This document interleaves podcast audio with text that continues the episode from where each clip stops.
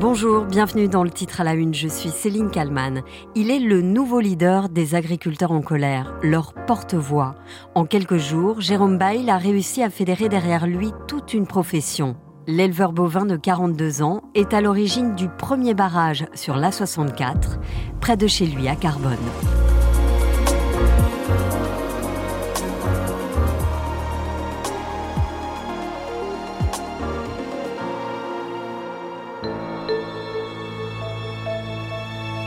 Il parle toujours, je le cite, avec ses tripes et son cœur.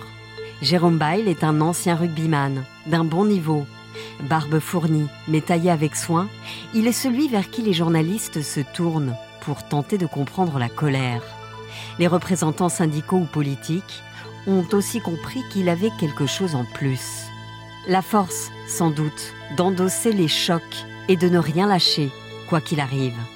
Son histoire personnelle l'a forgé comme personne.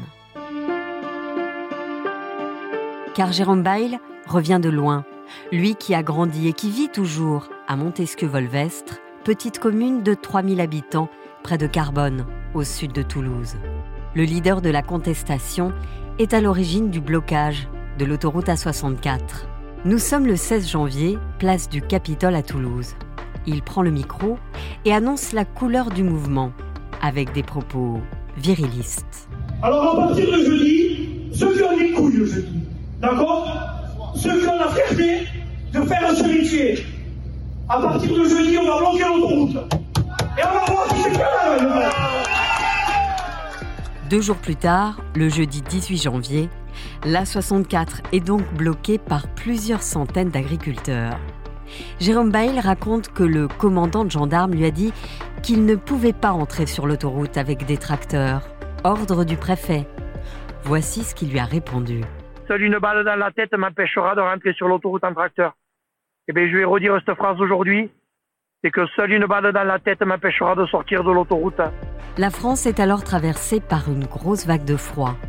Antoine Forestier, envoyé spécial de BFM TV sur place. Du côté de Jérôme Bail, vous êtes un des euh, leaders, on peut dire, de ce mouvement. Qu'est-ce qui vous motive encore à rester ce soir? Il va faire moins 4 degrés euh, demain matin. La température ne va pas nous faire peur ce soir.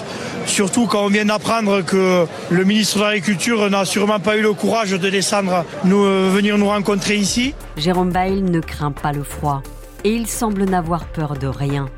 Son parcours a été plus que chaotique mais l'agriculteur de 42 ans s'est toujours relevé, au sens propre comme au sens figuré. En 2011, il est littéralement écrasé par son tracteur. Il raconte à la dépêche du midi qu'il était en train de couper un arbre, mais qu'il avait mal serré le frein du tracteur. L'engin m'a écrasé contre l'arbre, 20 mètres plus bas. J'ai pris 7 tonnes dans le buffet. Jérôme Bail raconte qu'il en ressort avec de multiples fractures du bassin, deux cervicales abîmées, la jambe cassée, le foie éclaté, un rein touché et le nerf sciatique écrasé. Le chirurgien m'a dit qu'il fallait s'attendre à ce que je finisse paraplégique. Trois mois de rééducation plus tard, le colosse est retourné voir le praticien en marchant. L'ancien troisième ligne raconte à la dépêche du midi que le chirurgien a alors parlé de miracle. Mais deux ans plus tard, alors qu'il a repris le rugby, il est victime d'un terrible plaquage.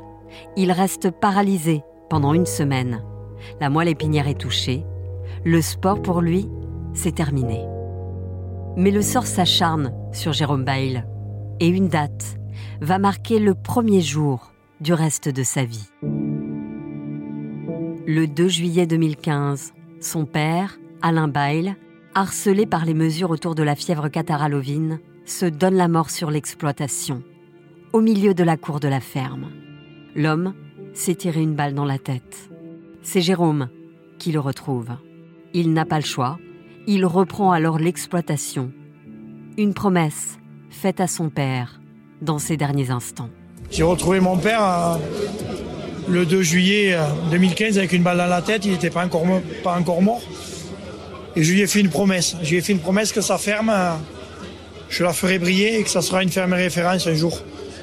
Et je sacrifié toute ma vie, ma vie personnelle, pour tenir la promesse que j'ai faite à mon père et à, Et tous les jours, eh bien, quand je me lève, quand, j'arrive à la ferme, si j'arrive pas sur la ferme, quand j'arrive sur le lieu où c'est que eh mon père était allongé, ça me galvanise.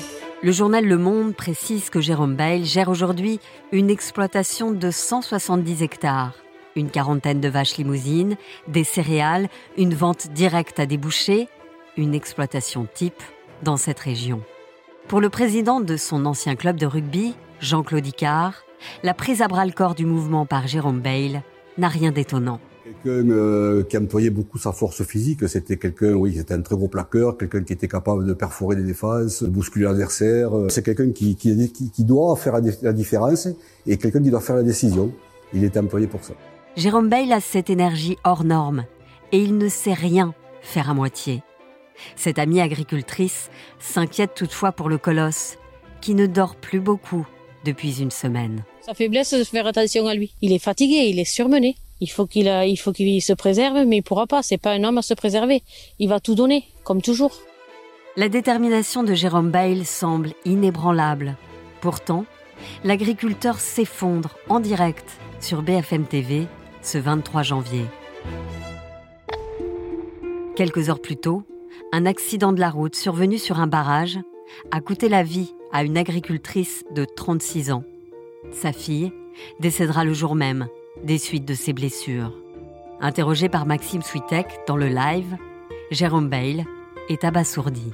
Les me manquent parce que moi je connaissais très bien la victime et la famille de la victime. C'était une amie à moi et, Jean-Michel et, sa petite que je connais très bien parce que je leur ai vendu un taureau euh, il n'y a pas longtemps et, il y a deux jours Alexandra m'a envoyé un message euh, avec la photo du taureau et, elle et elle m'a dit Jérôme Obélix que le nom du taureau c'était Obélix et moi nous sommes fiers de ce que tu fais et nous sommes fiers de l'homme que tu es.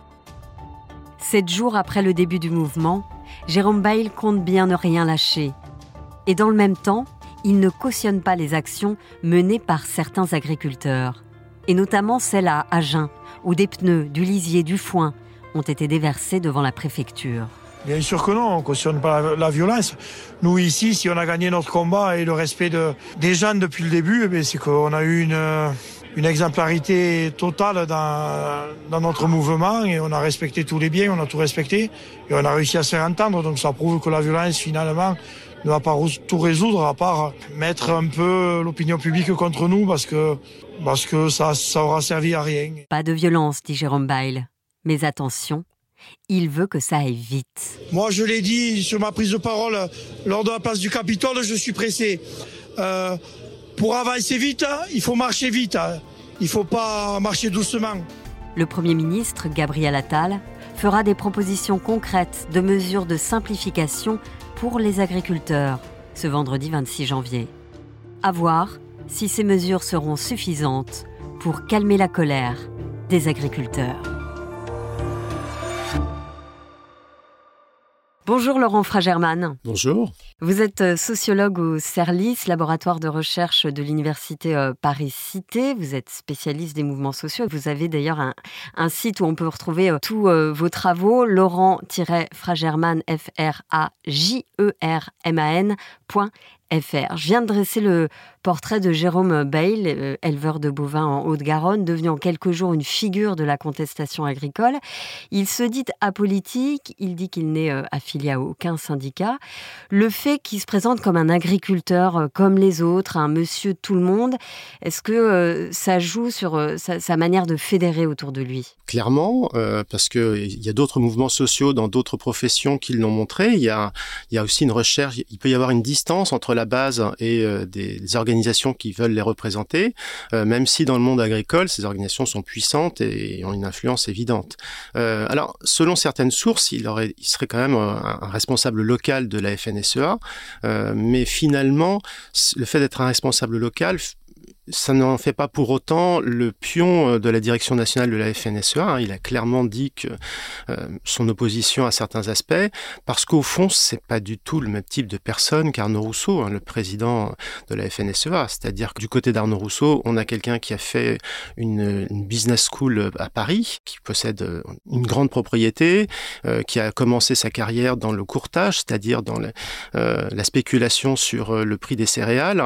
Et donc voilà, c'est absolument pas le même monde que celui d'un agriculteur qui a une exploitation avec où lui seul travaille. Et là d'ailleurs, Jérôme Bayle, on a l'impression qu'il coche euh, finalement toutes les cases, notamment celle de l'agriculteur qu'on peut retrouver euh, en bas de chez soi quand on habite dans un petit village. Il a une exploitation. Euh, et puis il a aussi été marqué par un drame personnel. Il incarne très bien la fonction. En même temps, la réalité de l'agriculture est très contrastée. C'est-à-dire que si vous êtes dans un village dans la Beauce, la grande plaine céréalière au sud de Paris, eh bien, l'agriculteur que vous verrez, ce sera un chef d'entreprise qui a de nombreux salariés à son service et beaucoup de matériel agricole. Donc, du point de vue des médias, en fait, je pense qu'il est parfait aussi parce que il représente aussi une vision un peu fantasmée qu'on peut avoir de l'agriculture, celle qui est en difficulté. Hein, vous avez énormément d'exploitations agricoles qui vont devoir, dans un tiers d'exploitations agricoles vont changer de propriétaire dans les dix ans à venir, et on sait que un sur trois seulement va trouver preneur. Donc il y a une concentration actuellement. Vous dites que pour les médias, ils cochent les cases de cette agriculture en difficulté euh, parce que, je le disais, euh, il a perdu son, son père, notamment euh, tragiquement. Oui, c'est finalement, c'est la partie de l'agriculture qui souffre actuellement. Et quand il, exprime cette colère, il l'exprime vraiment d'une manière euh, très forte, très personnelle, mais au service d'un mouvement collectif. C'est pas, voilà, c'est en ça qu'il incarne. Parce que, voilà, il n'est pas le seul à avoir des difficultés euh, euh, de trésorerie. on a, les chambres d'agriculture le disent, depuis 20 ans, on a beaucoup plus d'incertitudes sur les revenus agricoles du fait des mouvements de libéralisation d'un nombre de règles.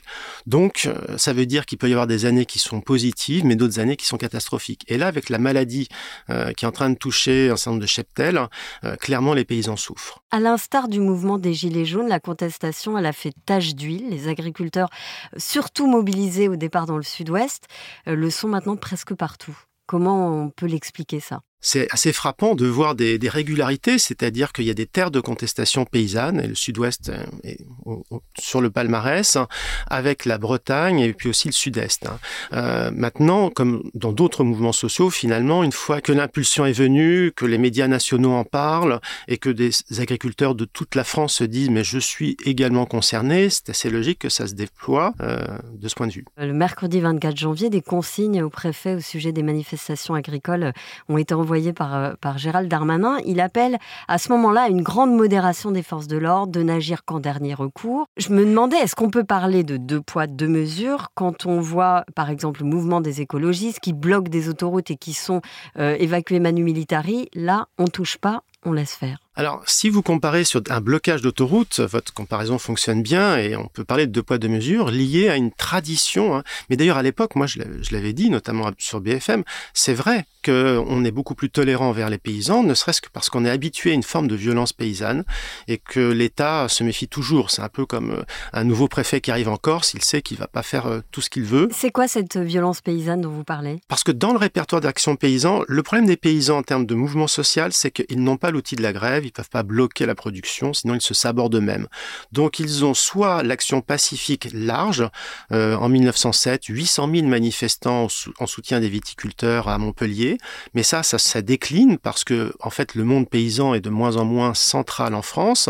Donc l'action violente qui existe dès les années 1907 et aussi surtout à partir de 1930, cette action-là euh, existe. Là, les violences qu'on peut voir, c'est euh, du lisier qui est projeté sur la façade de la, préfecture euh, d'Agen, par exemple, avec des pneus qui brûlent. Mais les agriculteurs disent euh, on maîtrise le feu en quelque sorte. Ça reste qu'analyser. Euh, ce genre d'action, on le voit régulièrement. Hein. prenez vos archives, vous le verrez très régulièrement. Donc c'est pour ça qu'on parle de répertoire d'action, c'est-à-dire que c'est quelque chose d'assez classique, parce que finalement, les paysans n'ont pas 36 façons d'agir. après, c'est pas très sympathique pour les fonctionnaires qui vont ensuite nettoyer, hein, les agents de nettoyage de ces villes, bien sûr. Euh, si je reviens quand même sur les écologistes, euh, si on compare avec Sainte-Soline, par exemple. Là, on parle des bassines de Sainte-Soline où il y avait eu un, affrontement euh, vraiment clair et direct avec les forces de l'ordre. Voilà. Dans ce cas-là précis, les écologistes avaient une stratégie où il y avait des manifestants qui se disaient pacifistes, mais qui se coordonnaient avec des black blocs extrêmement violents, qui envoyaient des boulons, des cocktails Molotov sur la police. Donc là, on est dans un déferlement de violence qui est plus important que ce qu'on a vu jusque-là. Donc pour le moment, la comparaison n'est pas tout à fait exacte de mon point de vue. Simplement, euh, le gouvernement sait que ça peut exploser. C'est une violence canalisée comme au rugby en fait. C'est-à-dire comme au rugby il faut pas se faire plaquer. Vous savez, Jérôme Bail, un grand joueur de rugby, hein, c'est important pour lui et c'est vraiment la culture du Sud-Ouest. Je trouve que c'est très frappant euh, puisque j'en viens. Au rugby, c'est un sport violent, mais un sport, mais c'est un jeu il y a une règle du jeu. On n'est pas violent par hasard et on n'est pas violent dans n'importe quelle circonstance. Et donc on voit bien cette canalisation pour le moment. Donc on reste dans cette euh, dans cette grille de lecture. Euh, le problème c'est qui est l'arbitre. Hein. C'est-à-dire l'arbitre, est-ce que c'est l'opinion publique qui soutient massivement? Et évidemment, si les agriculteurs sont trop violents, eh bien l'arbitre peut se retourner contre eux. Est-ce que l'arbitre, ce sera justement Gabriel Attal qui va faire des annonces ce vendredi 26 janvier? Est-ce qu'on peut s'attendre à ce que toutes les revendications des agriculteurs soient entendues? Alors là, vraiment, euh, il ne faut pas rêver. Peut-être que dans la communication gouvernementale, toutes seront... Euh, d'autant plus que les agriculteurs ne sont pas forcément d'accord entre eux. Donc c'est compliqué. Il y a quelques revendications qui font consensus, notamment sur le, méthanol, euh, donc, qui, dont le prix devait augmenter. Je pense que le gouvernement essaye de voir comment faire. C'est-à-dire des reculs trop vite, il peut avoir peur que ça développe encore plus le mouvement, que ça l'encourage. C'est ce qui s'est passé en 1961, où il y a eu des occupations de villes par des agriculteurs, donc quelque chose de violent. Finalement, à ce moment-là, euh, incarcération de deux meneurs, et ceux-ci sont libérés assez rapidement. On a eu des, des voies coupées, il y avait aussi les communications qui étaient coupées par les agriculteurs à l'époque. Mais le fait d'avoir libéré trop vite et d'avoir cédé trop vite a fait que le leader paysan a dit, eh bien, en 15 jours, on a gagné plus qu'en 15 ans et le mouvement a repris une seconde force. Donc du point de vue du gouvernement, il faut euh, doser les reculs. Je vous remercie beaucoup, Laurent euh, Fragerman, d'avoir répondu à mes questions pour le titre à la une. Merci. Et merci à Marie Aimée pour le montage de cet épisode. S'il vous a plu, n'hésitez pas à le partager et à le commenter sur toutes les plateformes de podcast. À demain pour un nouveau titre à la une.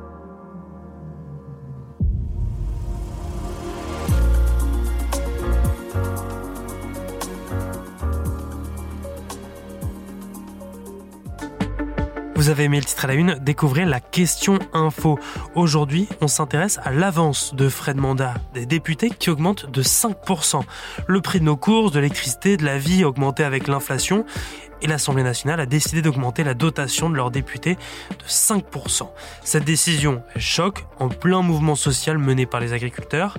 Alors pourquoi avoir augmenté cette enveloppe? J'ai posé la question à Marie-Pierre Bourgeois, journaliste politique à bfmtv.com. La question info, c'est un podcast à retrouver tous les jours sur le site et l'application de BFM TV et sur toutes les plateformes d'écoute.